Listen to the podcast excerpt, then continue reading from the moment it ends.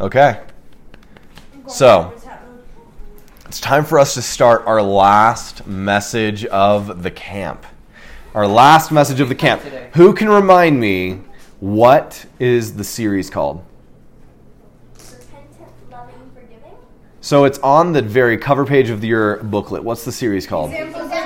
Examples of obedience. That's right. In every single message, the point is there was a person, this person was in an extremely difficult situation to do the right thing, and this person did the right thing.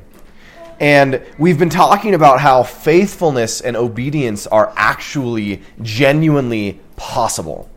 But in your life, just like the majority of you are going to end up being married and have to deal with that and have to function that, there's actually something else that I can say with far more confidence you are going to have to deal with. A situation that you're going to have to go through, something that is difficult to deal with, something that you don't want to deal with, but something that you will have to deal with frequently. And that is how do you respond when you sin? Because while I can say that statistically speaking, most of you will get married and you will be in difficult situations in your life, I can say with 100% certainty about all of you that you will sin. And sometimes that sin is going to be massive. Sometimes that sin might be a bit smaller, but you need to know how to respond to it. And today, we're going to be taking a look at David. And we're going to be taking a look at David, someone who is one of the most faithful people in all of history, someone who wrote more than half of the Psalms, someone who God refers to as a man after his own heart, both before, during, and after his reign, someone that God judges every other king of Judah that comes after David in comparison to David he says he was a good king, but his heart wasn't fully belonging to the Lord like the heart of David. Or he was a bad king, not following in the way of David. So we have a righteous man who committed one of the most massive sins you could ever commit, and then replied by again committing another one of the most massive sins you can ever commit, for which the penalty was death. And we're going to see when David was in a situation with no way out, when David created for himself a situation with no way out, what did he do? Because every single one of us is going to have to struggle with sin.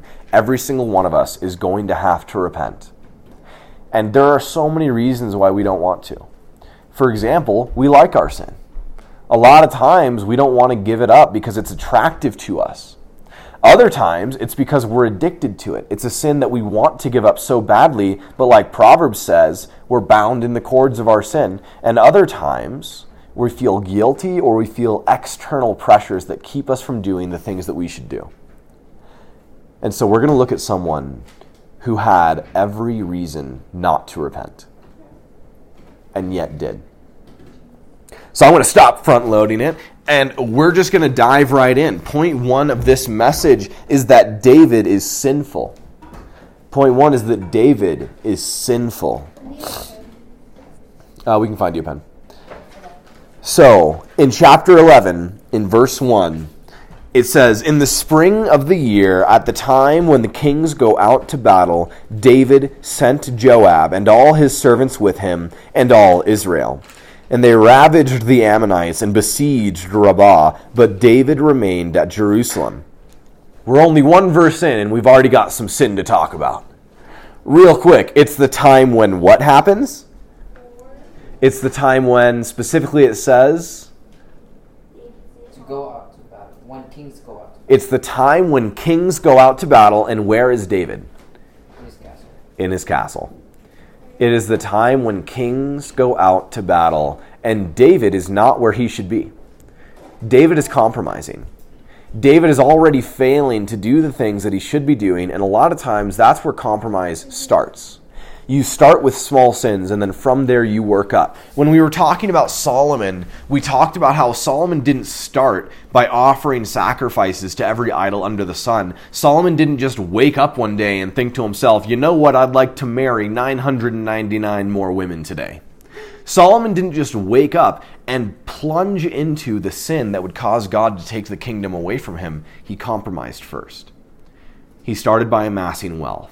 He started by offering on the high places. He started by doing smaller things that worked up from there. And no one starts with massive sins. You typically start with the small things and work up because you want to work up. You have a natural desire to sin. And David is not on guard. So David's compromising. And so, first thing that you should think about this is kind of a cautionary tale. If you want to avoid sinning in your life, you want to avoid massive sin struggles in your life, what's one of the ways that you can stop yourself from doing it? You don't. Sin. Sin. Okay. You don't. Starts with a C. You don't make small compromises. That's right. You don't start down the path to bigger sin. You're vigilant and you repent when it's small. Because what could David have done right now? It's the time that kings go out to battle. David stayed home. What could he do right now? Go to battle. He could go to battle. He could repent of the small stuff. He could go to battle, and 2 Samuel 11 and 12 wouldn't exist. So David could have stopped small. But now we're going to continue. He didn't do that. He didn't repent. He didn't go out to battle. He compromised. And it says in verse 2, it happened late one afternoon, which whenever it says it happened, and this is exactly the same in the book of Ruth, by the way, and is a lot of places in the Bible, it'll say it just so happened that this thing took place. And the thing that you need to understand is it's kind of like a tongue in cheek kind of thing. Because is anything truly random? No. Things aren't truly random. When a storm comes by and starts attacking Jonah's ship, that's not really random. That's God doing that. But there are also situations like this where it's not random. This is a situation that David put himself into. It's not happenstance that David sinned. So it says it happened late one afternoon, tongue in cheek, that when David arose from his couch, late one afternoon, interesting, he's sleeping in, that he saw from the roof a woman bathing, and the woman was very beautiful. Okay, step number o dos. What is David doing right now? Watching people bathing. He's watching a lady bathing. Peeping. Tom. Yeah, we got a word for that. It's called creepers. So David is watching someone bathing, and you know what? Hey, there are times in your life where you're walking and you just see something out of the corner of your eye, and it's not very appropriate, and you just look away. It's not your it's not your fault that like oh someone happened to be like showing you something, or maybe someone happened to be walking down the street scantily clad. Like that's not your fault. So when you see it, you just look away, you walk forward. But then it's that time that you look back and now you're back on compromising. First, David isn't going back to battle, and now he's actually watching as someone bathes. So, again, what could David do right now? He could repent and go to battle. It's still, like, this is worse than just staying home from battle, but this is still in the territory of, like, smaller sins, especially in the scheme of everything else. David could right now repent, leave, and the rest of the chapters wouldn't exist. But he doesn't. So now, let's see what David does. And David sent and inquired about the woman, and to one said, Is this not Bathsheba, the daughter of Eliam, the wife of Uriah the Hittite? And when we talk about Uriah the Hittite, that's one of David's mighty men. This is one of the people closest to David. It'd be like if I sent after there's not a not creepy way to do this. Okay, it'd be like if I sent after the wife of someone who was a very, very close friend of mine. I'm not going to say names because that's weird. No one wants to be the example in that sermon illustration. So it'd be like if I sent and inquired after the wife of someone very close to me, right? No good. No bueno, man. His servant's like, David, I see what you're doing. I see what you're asking about. Put the brakes on it. Is this not the wife? full stop, could have been enough information. It's someone else's wife of one of your closest friends. The mighty men who followed David when he was being chased out of his kingdom, the mighty men who were with David when he was being chased down by Saul, the mighty men who have been with David throughout his reign. This is a close friend of David's, and he is about to commit sin with that guy's wife. Once again, he should be repenting, going out to battle, and the rest of the chapters wouldn't exist. But he doesn't. So David sent messengers and took her, and she came to him, and he lay with her. And then she returned to her house, and the woman conceived. She sent and told David, I am pregnant. So at this point, things just escalated a little bit. Can, any, can anyone remind me what is the consequence for adultery? Death. Death. Up until this very moment, everything David did was entirely within his own heart. He could have repented of it, he could have gone out to battle, and it still would have been sinful, but things just changed. All of the sudden, if David comes clean about his sin, he dies. All of a sudden, there are stakes, there are external things that are making it difficult for David to confess and repent. David is going to die if he repents, or at least that's how he feels. So, real quick, what should David do in this situation? Yes, Repent. he should repent. God is merciful, God is forgiving, and repentance is always the option that you should pursue. David, even right now, could repent, take the consequences. Maybe God shows mercy, maybe he doesn't, but David should repent right now. And again, the rest of the chapters wouldn't exist. But it continues. Because the issue is she's pregnant. Everyone's going to know what David did, and David wants to cover it up. Yes. How they know David did it? How, how does who know that Yeah, David did what? she? Has a husband. How would they know that David did? Okay, I heard someone say she has a husband. Where is her husband right now? He's out in battle, where David should be. It's a little bit weird when your husband's been out for battle for two years and all of a sudden you're got, you know, a kid. There might be some questions about that. But also, the servants know. David sent his servants to get Bathsheba. Bathsheba's servants were with her, and she comes over, and he's about to involve some more people. So there are people who know. But also, it gets a whole lot harder to hide adultery when the person in question is pregnant. So David's got a rough situation he's in. And he's going to try to cover it up. Instead of repenting, he tries to cover it up. So David sent word to Joab, saying, Send me the Uriah the Hittite. And Joab sent Uriah to David. And when Uriah came to him, David asked how Joab was doing, and how the people were doing, and how the war was going. Then David said to Uriah, Go down to your house and wash your feet. And Uriah went out of the king's house, and there followed him a present from the king. So David's thinking, I'm going to get Uriah home. Uriah's going to go spend some time with Bathsheba. And in nine months, bada bing, bada boom, he's got a baby that he thinks is his. Problem solved. And David thinks that's how this is going to go. But in verse 9, but Uriah slept at the door of the king's house with all the servants of his Lord and did not go down to his house. And by the way, we're about to see a contrast between the character of David and the character of Uriah. Because Uriah is refusing to enjoy his own wife because all of his comrades are out to battle. And contrast that with David, who should be out to battle, and while he's not doing that, he's enjoying Uriah's wife. It's a little bit backwards. But we're about to contrast the character, and it says, verse 10 When they told David Uriah did not go down to his house, David said to Uriah, Have you not come from a journey?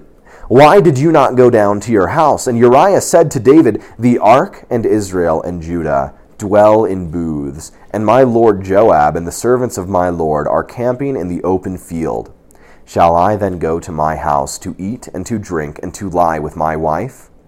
As you live and as your soul lives, I will not do this thing. That is some serious character. There's no rule that says he couldn't have gone home. There's no rule that says he can't enjoy himself, but his conscience won't let him do it. And the interesting thing is, at no point in this is Uriah being insulting to David. He's saying, As you live and as your soul lives, I will not do this thing. He's still being respectful and kind to David, and yet this should be stinging like a spear in the heart of David. Because Uriah is saying all of these things about the things that David should have been doing. The ark's out there, David. Israel's out there, David. Joab's out there, David. Where you should be. Yes. I don't think he was. I don't think he was doing it on purpose. I don't think that Uriah was trying to be like sharp because he says, as you live and as your soul lives. Uriah is being respectful. But this should be cutting to David's core. So, Uriah throws, uh, shows his character. And David continues his plan. Then David said to Uriah, Remain here today also, and tomorrow I will send you back. So Uriah remained in Jerusalem that day and the next, and David invited him, and he ate in his presence and drank, so that he made him drunk. And in the evening he went out to lie on his couch with the servants of his Lord, but he did not go down into his house. David thinks he's going to get Uriah drunk, and that then Uriah will do it. But even slam diggity jam wasted, Uriah still is not going down to his house. He's still not doing anything. So David's plan is failing, and David shifts gears. He says, In the morning, David wrote a letter to Joab and sent it by the hand of Uriah. And in the letter he wrote, Set Uriah in the forefront of the hardest fighting, and then draw back from him, that he may be struck down and die. So now we introduce another sin. David's been trying to cover up his sin. He's trying to cover up what he's done, and it's not working. And so instead of repenting and doing what he should be doing, David decides to commit murder. Again, to a close friend. Which is wild, right? Like Drew, who's someone that you grew up with in the church? Uh, Miles? Miles, yeah. It'd be like if Drew decided that he was going to try to kill Miles. Like, in addition to everything else that's going on, there's actually a close relationship between David and Uriah, but he's so desperate to cover up his sin that he's going to kill a close friend that he's known for years. But think about this who's carrying that letter down to Joab? It tells you. Who did David send the letter by the hand of? Uriah. What could Uriah have done at any point on the journey with that letter that he's so curious about what David wrote on it? He could have looked at it. Uriah has such character that he doesn't even glance at that letter, and David is so sure of Uriah's integrity that he has Uriah deliver the very letter that is commanding Joab to kill him. And that is in direct contrast to David one of the most righteous people who has ever lived, who has now sunk to one of the lowest lows imaginable. So Uriah goes, and Joab follows through, and Uriah dies, and David thinks he's away with it. And in verse 26, it says, When the wife of Uriah heard that her husband was dead, she lamented over her husband. And when the mourning was over, David sent and brought her to his house, and she became his wife and bore him a son. But the thing that David had done displeased the Lord. And the issue is, David thinks he's got away with it. Uriah's dead. Beth- Bathsheba is now married to him, so people are going to assume that the kid's in wedlock, maybe. A little bit of a shotgun wedding kind of thing. But you've still got some people who know, but most importantly, who knows? God. God knows. And the issue is, David is now in the deepest low. He thinks he's gotten away with it, but what's the penalty for adultery? Death. Death. What's the penalty for murder? Death. Death. Twice over, David deserves to die for what he's done, and he's tried to hide it. Would you say that David has very good reason to not confess? Like, there's some pretty understandable reasons that David doesn't want people to know what he's done because what's going to happen to him again? He's going to die. That's some pretty good motivation. But what should David do? Repent. And we're going to see exactly how that happens. But the thing that I want you guys to think about is this repentance is always the correct answer because God sees. Even when you think that no one else knows, God sees and God judges. We read a couple chapters ago, two lessons ago, we read about God killing a husband for being a bad uh, husband. God sees, God cares, and God judges. But when you repent, God takes care of you. And it doesn't mean that there won't be consequences in this life, but what's the ultimate consequence for sin? More than death, what is it? What happens after you die? Hell. And that is the ultimate consequence for sin. And if you come to God and you repent, then you get saved from that. And when it comes down to it, the consequences that we have in this life are small fries compared to the consequences that happen afterward. And for each of us, we aren't in a situation where we necessarily are going to die and get killed right now if we repent. But David was in that situation. And it's so much harder for David in this situation to repent for his sin than it is for us to repent for our sin. And each of us has the same responsibility. Each of us sins, each of us is a sinner, and each of us has the responsibility to repent of that sin. Not only out of obedience, but also out of a sense of, you know, self-preservation.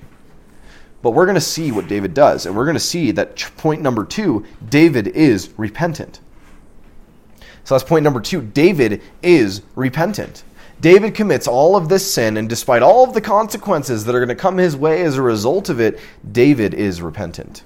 And we know from other sections of the Bible, I believe Psalm 32, we know that David was in his sin for a full year, unrepentant. But then in verse 12, the Lord sent Nathan to David, and he came to him and said to him, There were two men in the city, the one rich and one poor. The rich man had very many flocks and herds, but the poor man had nothing but one little ewe lamb, which he had bought. And he brought it up, and he grew, and it grew with him and with his children. And it used to eat his morsel and drink from his cup and lie in his arms, and it was like a daughter to him. Now there came a traveler to the rich man, and he was unwilling to take one of his own flock or herd to prepare for the guest who had come to him. But he took the poor man's lamb and prepared it for the man who had come to him. So think about this Nathan is coming to confront David and we could talk about all the stuff that's involved in that. The fact that Nathan was taking his life in his own hands. That the last person who might have found out about David's sin, David killed. So Nathan is very much taking his life in his own hands and might be killed for this. We're going to skirt past that because that's not the point. But you should think about that too. But this lamb is a pet. It's a member of the family for this person. And Taylor, I'm sure you can attest to how much people are willing to do for their pets working in that animal hospital, you know very far, very well how people will go. A lot of money for their pets, a lot of time and pain and energy, right? People care about their pets. And Nathan takes something and he gives it to David, and it says, David's anger was greatly kindled against the man. And he said to Nathan, As the Lord lives, the man who has done this deserves to die, and he shall restore the lamb fourfold because he did this thing and because he had no pity. And again, we could talk about how David quoted the exact scripture, the exact penalty for killing someone's sheep, but we're going to skirt past that too. Because on the in the scale of things, is killing someone else's sheep is that bigger or smaller than committing adultery with someone else's wife and then killing them? Smaller. Way smaller. A little little bit smaller, right? A whole lot smaller. So David is infuriated at the sin of someone else, but he's blind to his own. But then David says, then Nathan said to David, "You are the man. Thus says the Lord, the God of Israel: I anointed you king over Israel, and I delivered you out of the hand of Saul, and I gave you your master's house and your master's wives into your arms, and gave you the house of Israel and Judah. And if this were too little, I would add to you much more." Why have you despised the word of the Lord to do what is evil in his sight? You have struck down Uriah the Hittite with the sword, and have taken his wife to be your wife, and have killed him with the sword of the Ammonites. So the thing is, David has just been outed. All of the sin that he's been trying to hide for the last year is now out there. And again, what's the penalty? Death. And we're going to see how David responds. I'm going to skip down a little bit, and it says in verse 13 David said to Nathan, I have sinned against the Lord. And that's it. I have sinned against the Lord. David acknowledges, David repents. If you read Psalm 32 and Psalm 51, you get more in depth about exactly what that is. But David rec- excuse me. David recognizes his sin and he repents of it as soon as he is confronted. And that's actually kind of major. Because if you also read in Psalm 51, I'm actually going to pull that up real quick. If you read in Psalm 51,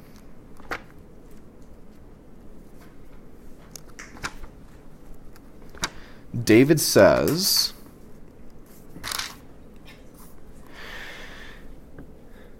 For I know my transgressions. This is verse 3. This is David speaking about his sin with um, Bathsheba. In fact, this psalm takes place after, it says, when Nathan the prophet went to him.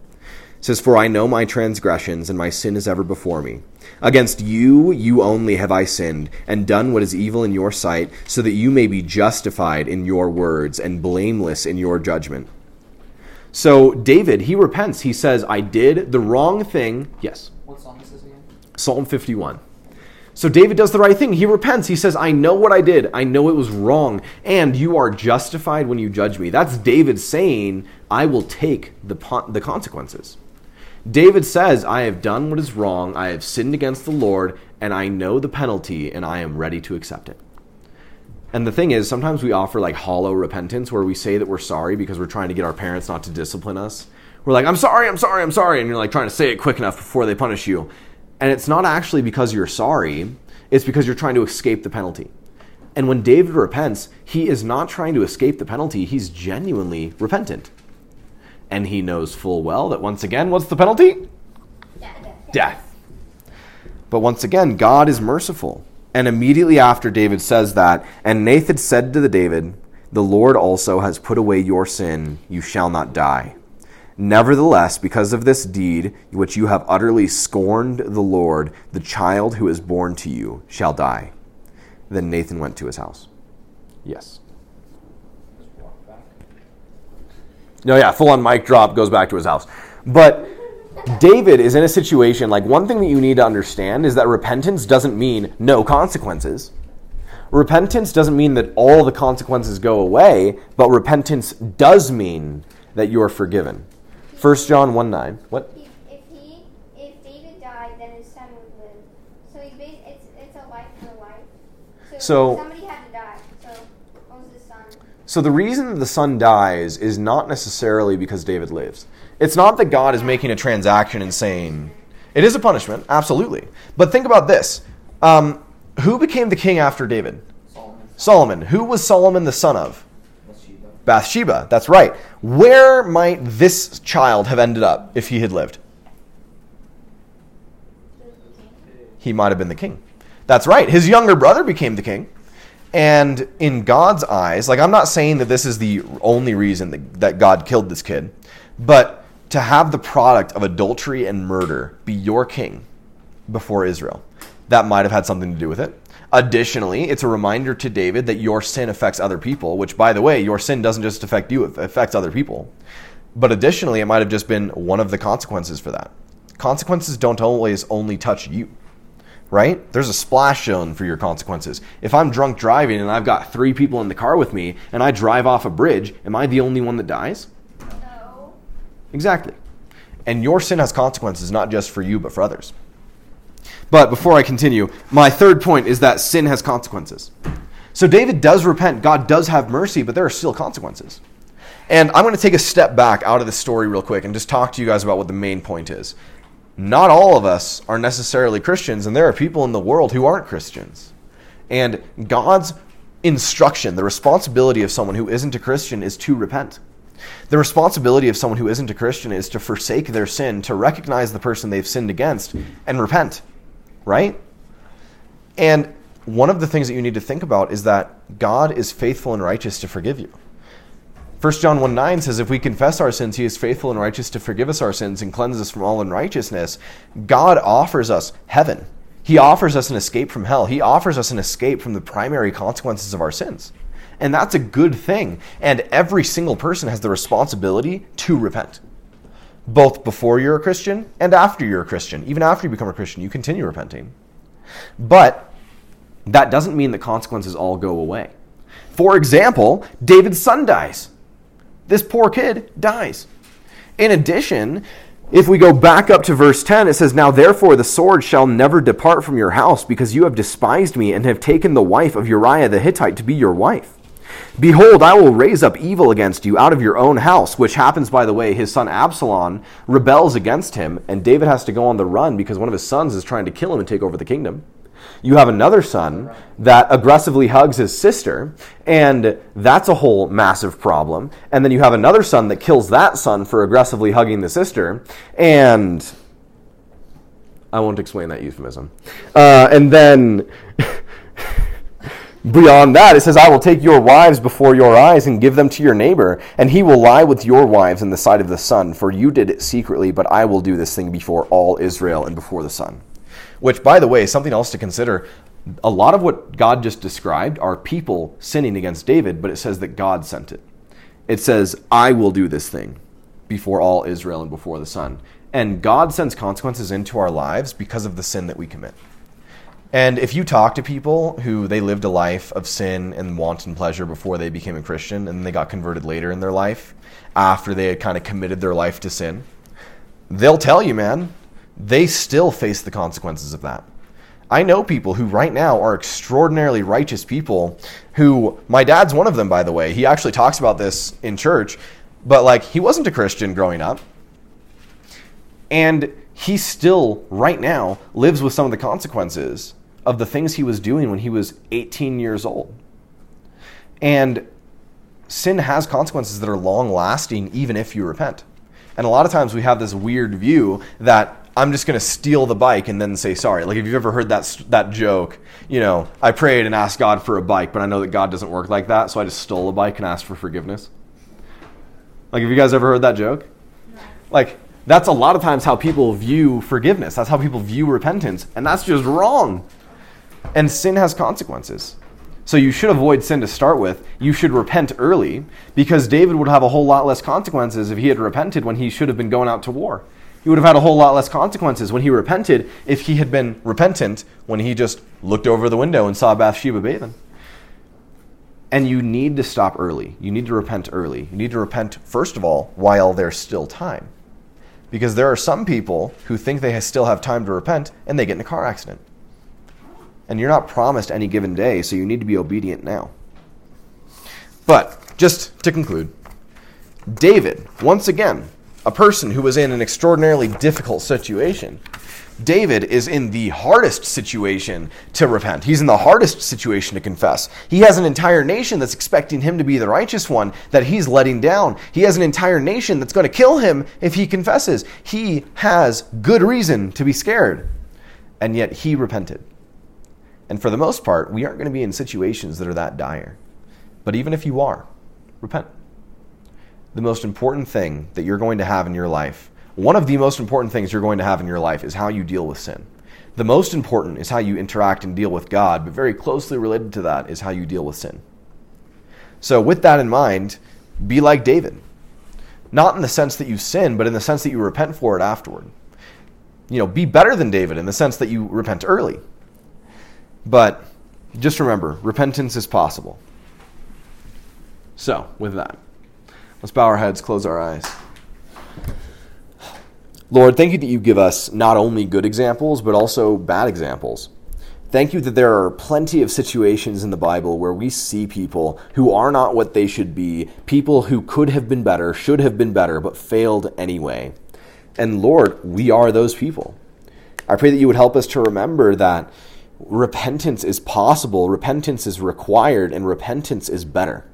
That repentance gives us the mercy of God, and that repentance, even though it doesn't get rid of all of our consequences, it gets rid of the biggest one. David had difficulty for the rest of his life, but he still had his life. And in the same way, we can still live with the consequences of our sin, but we can still have life. I pray that you would help us to recognize the value of repentance, to recognize the value of a relationship with you, and to help us to actually pursue that. That we would see that sin is an ugly thing that has consequences in our lives, that ultimately leaves us empty and damaged. But Lord, even when we get to that point, even if we go down that road, we can still repent. And you specialize in taking broken things and putting them back together. So, Lord, I pray that you would help us to pursue that. And I pray these things in the name of our King, Jesus Christ. Amen.